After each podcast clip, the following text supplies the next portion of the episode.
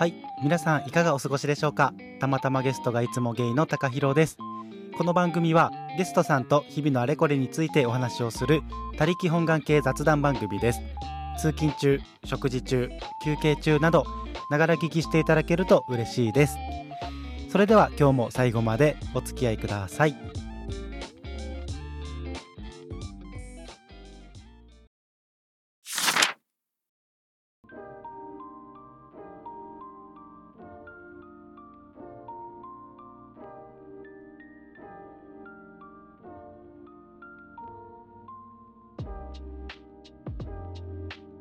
はい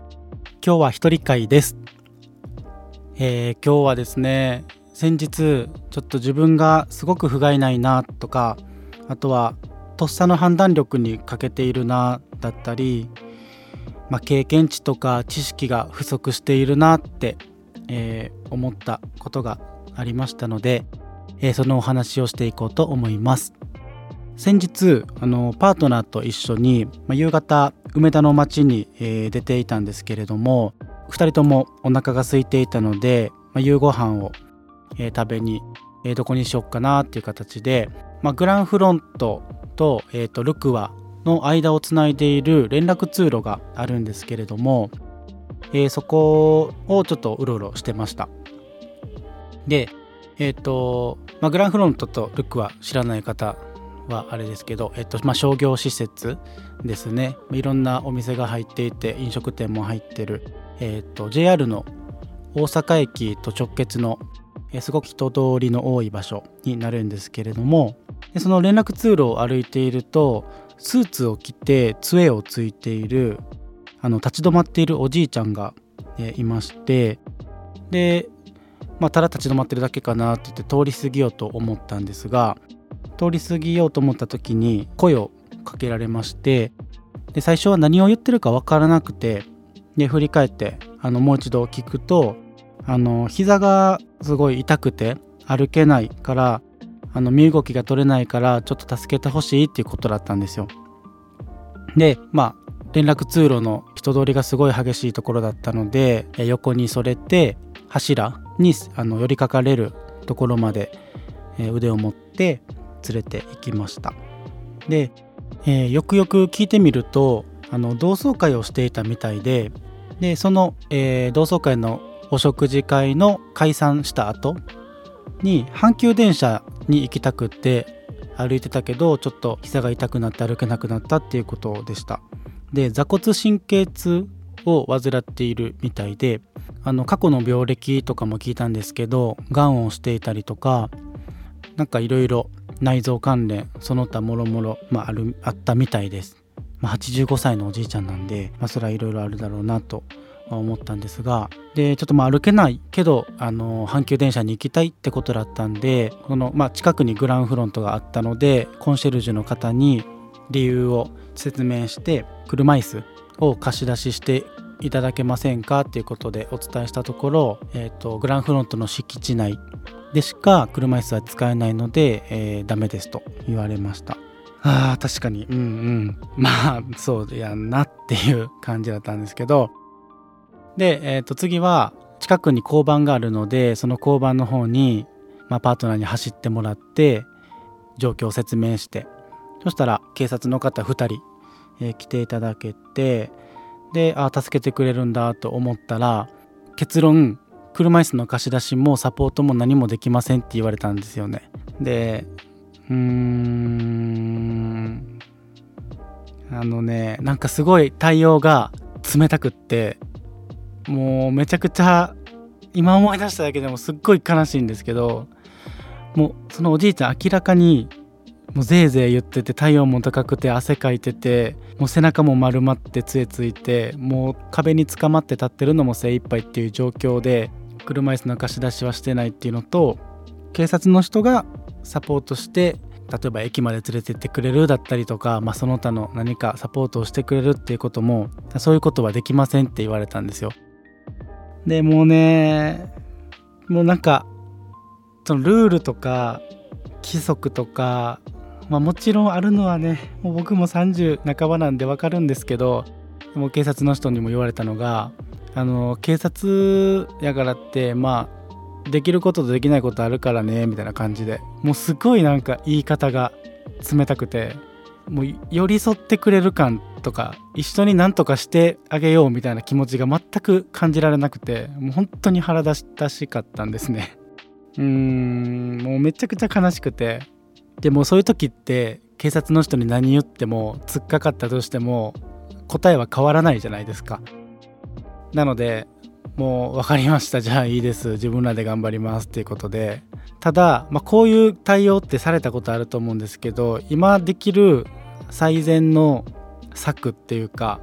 そういうの僕全然今回こういうおじいちゃん助けたのとか初めてなんでわからないからあのちょどうしてたらいいかアドバイスもらえませんかっていう形で聞いたところまあ最後まで一緒にゆっくりでも行ってついていってもらうしかないっすねみたいな感じでもうほんまに。もうねめちゃくちゃ腹が立つことがあったんですよ。もうめっちゃ悲しくなってなんかもうその警察の人にっていうよりもそうですしなんだろうそのもう日本ってそんな国なんだねって思いましたね。なんかもう目の前の人を助けれない国なんや。ってすごい思いました。うん。なんだろう。もう本当にねめちゃくちゃ辛くて。でももう何言っても無駄やなって思ったんでもういいです分かりましたって言って。でおじいちゃんにどうしたいか聞いたら、まあ、やっぱり阪急電車まで行ったら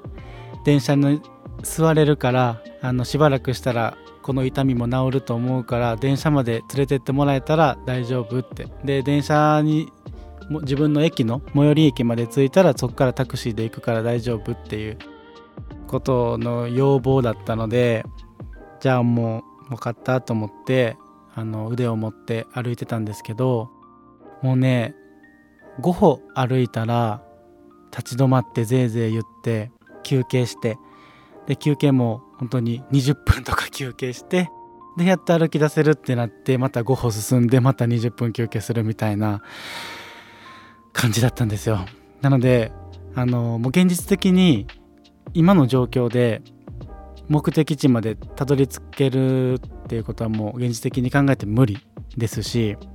そのペースでいくともう何時間かかるんだっていうのとおじいちゃんの体力ももう限界に絶対になるなと思ったのでパートナーの方に次は、えー、と目的地である阪急電車の方に行ってあの車椅子の貸し出しでしてくれないかっていうことを聞いたところ阪急電車の方でも阪急の駅構内でしかこの車椅子は貸し出しできませんっていうことで、まあ、グランフロントと同じことですね。言われましてでもおじいちゃんの体力も本当に時間が経つにつれてもう本当限界なんだろうなって見てわかるぐらい体温もすごく高くて多分熱出てたと思うんですけどおでことかめちゃくちゃ暑かったんでまあもちろん支えながらあの立ってたんですけどもうそれすらももうしんどいっていうことで壁に壁というか柱にもたれかかってたんですけどもう地べたにもう座り込みたいっていうことやったんであの座り込んでであの壁にもたれかかっって座り込んでもおじいちゃん本当にグラグラの状態だったんでもういつ倒れるかわからないって倒れたら頭打っても怖いしと思って、まあ、壁の代わりに僕が壁になって、まあ、おじいちゃんを後ろからあの何て言ったらいいんやろバックハグするような感じでしゃがみながら後ろからね抱えてでちょっと柱につかまってバランス取りながら倒れないようにってことで支えてたんですね。でもう阪急電車もダメ警察もダメグランフロントもダメってなってでどうしようかなって考えて僕のね足もどんどんしびれてくるしパートナーとどうしようかみたいな感じでで言ってて。でやっぱりすごくね人通りの多いところなんでもうすごい人が 通り過ぎていくんですけど、ね、基本的にみんな無視でバーって通っていってて。でそのあのしゃがみ込んでいる場所がちょうどあのルルレモンっていうスポーツウェアのお店の目の前でしてでそこの女性のスタッフさんが大丈夫ですか？っていう声をかけてくれました。で今からあのルクアの警備員さん呼ぶのであのお待ちくださいっていう風にあにすぐに動いてくれましてで僕その時にああもうそっかここルクアの敷地内かと思ってルクアの人やったら敷地内やから空貸してくれるかとか思ってもうなんでそこに頭回らんかったんやろっていうもう不甲斐なさをすごく感じたんですよね。もう多分気が動転していく動転というかもう警察の人に断られて断られたからもうなんか何したらいいんだろうって。もう多分そこまで思考がちょっと及んでなくてあそうかここルクアだっていうことにそこで気づいてで警備員さんをずっと待っていました。もう足がねほんともげそうなぐらいしびれている状態で、えー、なんとか持ちこたえてたんですけどで、えーと、警備員さん待ってる時にお父さんお母さん息子さんっていうご家族が声をかけてくださってでそのお父さんがね車椅子にスポーティーなねなんか車椅子に乗っていらっしゃるお父さんで、まあ、足が不自由な方なのかなと思うんですけど大丈夫ですかっていうのとあの頭打ってないですかっていうのとお酒飲んでないですかとかっていういろんなヒアリングをしてもらってそれ全部大丈夫だったんで大丈夫ですっていうのとあと今ルクアの警備員さんが来てくれるのであの車椅子ももうすぐ到着するあのすると思うのであの大丈夫ですみたいなありがとうございますっていうふうに言ってあじゃあよかったですって言ってあのその方たちは去っていったんですけどもうねその方たちがとルルレモンの女性の店員さんが話しかけてくれるまでもう一通りのすごい多い場所なんですけどもうおじいちゃんとなんか僕だけしかいないんかなって思うぐらい、うん、ななんか世界になっていて自分の中で。すごいまあ孤独というか、うん、を感じていたんですけど。でそうこうしてたら警備員さんがね2人来てくれたんですけどあとはあの任せてくださいっていうことでバトンタッチをして、まあ、僕らはまあご飯に向かったんですけど。いやね僕こういう街中で体調不良を起こしてる方を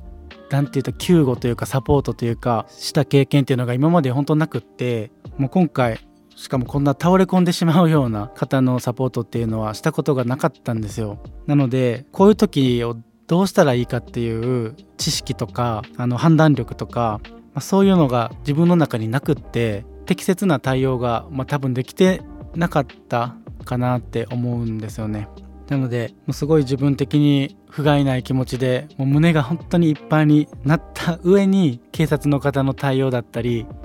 あのまあしょうがないんですけどねしょうがないんですけどルールとか、まあ、規則で、まあ、車椅子の貸し出しを、まあ、臨機応変にしてくれなかったりだったりとか、まあ、そういうことにもすっごく胸が苦しくなってもうね今思い出しただけでもちょっと泣きそうなんですけど。うん。なんだろう。もう目の前でこんなに苦しんでる人がいるのに臨機応変に助けれない。まあ下手したらそれってえじゃあもう見殺しするしかないんですかっていう状況だったんですよ。なんか日本ってそんな国なんやなって。すごいねもう胸が痛くなって。うん。なんか地震とか津波とか自然災害ってすごい日本ってねそれでも国民の人たちが手を取り合って復旧していったりとかなんかそういうので幾度となく立て直ってきた国で世界からも称賛されてると思うんですけど人助けとかそういうマインドって日本人って結構強い国なのかなって思ってたんですけどなんかねやっぱこういううんちっちゃいところでは全然まだまだ臨機応変に動けない国なんだなって思ってすごい胸が苦しくなりました。っていうことがね最近あったんですよね。うん。なんでまあそのルクアの警備員さんにバトンタッチしてから冷静になって考えてみるともうそんな状態のおじいちゃんだからもうすぐに救急車呼べばよかったなって思って後々。うーん。なんかそういうなんか救急車っていうのを頭にあのよぎったんですよ。もちろん。であのおじいちゃん救急車呼ぼ呼ぼうかっていう風に聞いたらなんか呼んでほしくないっていう風に言われてまあなんかじゃあご家族いますかって聞いたらあのもう誰もいない独り身っていうことをやったんですよね。でいやでも救急車であの帰った方がもう絶対安心やし楽だよっていう風に伝えたけどもう絶対呼んでほしくないっていう感じだったんですよね。なんか恥ずかしいみたいなのもおっしゃってて。でまあおじいちゃんのその一件をまあ尊重しすぎて対応が遅れるっていうね情けない不甲斐ない状態になってしまったんですけどもうねどうしたらよかったんですかね こういう時って。皆さんそういう経験ありますか？誰かを助けてなんかそういう対応したことってありますかね？難しいないろいろって思いました。なんか今思い出しただけでもすごい胸がいっぱいになって。ちょっといたたまれない気持ちにはなったんですがまあとはいえ、まあ、適切な判断とかできなかったとはいえでもそのおじいちゃんは多分僕らに助けられて寄り添ってくれて嬉しかったとは思うんですよね。まあ少なくとも自分自身いいことはしたなっていうのはあるんですけどうんなんですけどちょっともうちょっとねあのこういう場面に出くわした時なかなか日常ではねあんまりないことだとは思うんですけどこういう時に適切な対応できる大人になりたいなとすごい思いました。ちょっとまとまりのないお話だったんですが先日こういうことがあったのでお話ししたいなと思ってお話ししました。もしね皆さんもこういうことがあったとかご経験があればあの対処法とか Twitter でも何でもいただけたらなと思いますので是非よろしくお願いします。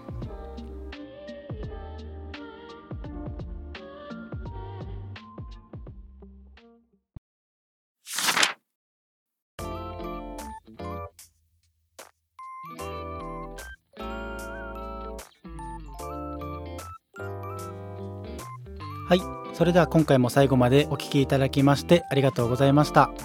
この番組では皆様からのお便りをお待ちしております、えー、概要欄に、えー、リンクツリー貼っておりますので、えー、Google フォーム Gmail Twitter の DM でも受け付けておりますので、えー、ぜひお便りお願いします。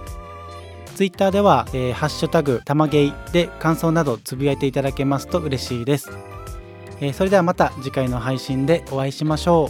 う。バイバーイ。